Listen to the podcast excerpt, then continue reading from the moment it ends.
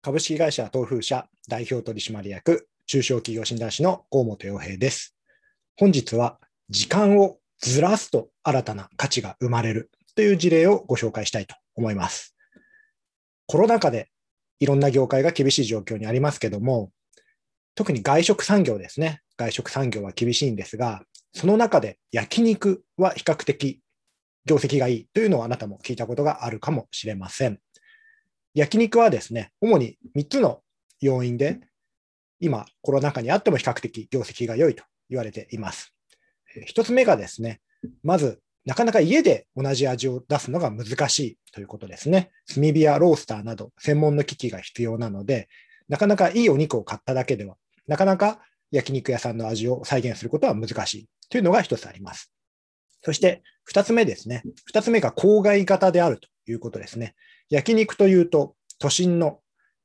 お店、あるいは駅前のお店というのをイメージされるかもしれませんけども、最近の焼肉チェーンは結構郊外に進出していまして、それが郊外のファミリー層に受けて需要を伸ばしているという要因があります。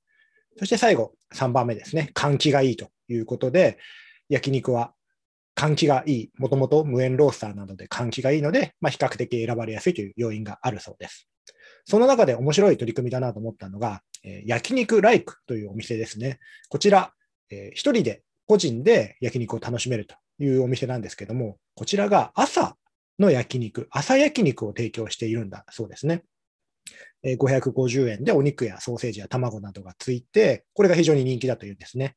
いや、朝から焼肉ってちょっと重たそうだなと思うかもしれませんけども、まあ、牛丼屋さんには朝の牛丼セットなどがありますから、まあ、そう考えると、まあ、朝の焼肉と言ってもそこまで重くはないのかなという気がします。この朝焼肉セットが非常に好調なんだそうです。まあ、このようにですね、まあ、焼肉といえば、まあ、普通は夜、まあ、せいぜいあとはランチぐらいかなとというイメージがありますけども、こうして時間をずらすことによって新たな価値が生まれることがあります。最近ですと、朝のフレンチ、フランス料理を朝に出すなんていうのも聞いたことがありますし、その反対に、アメリカのマクドナルドなんかでは、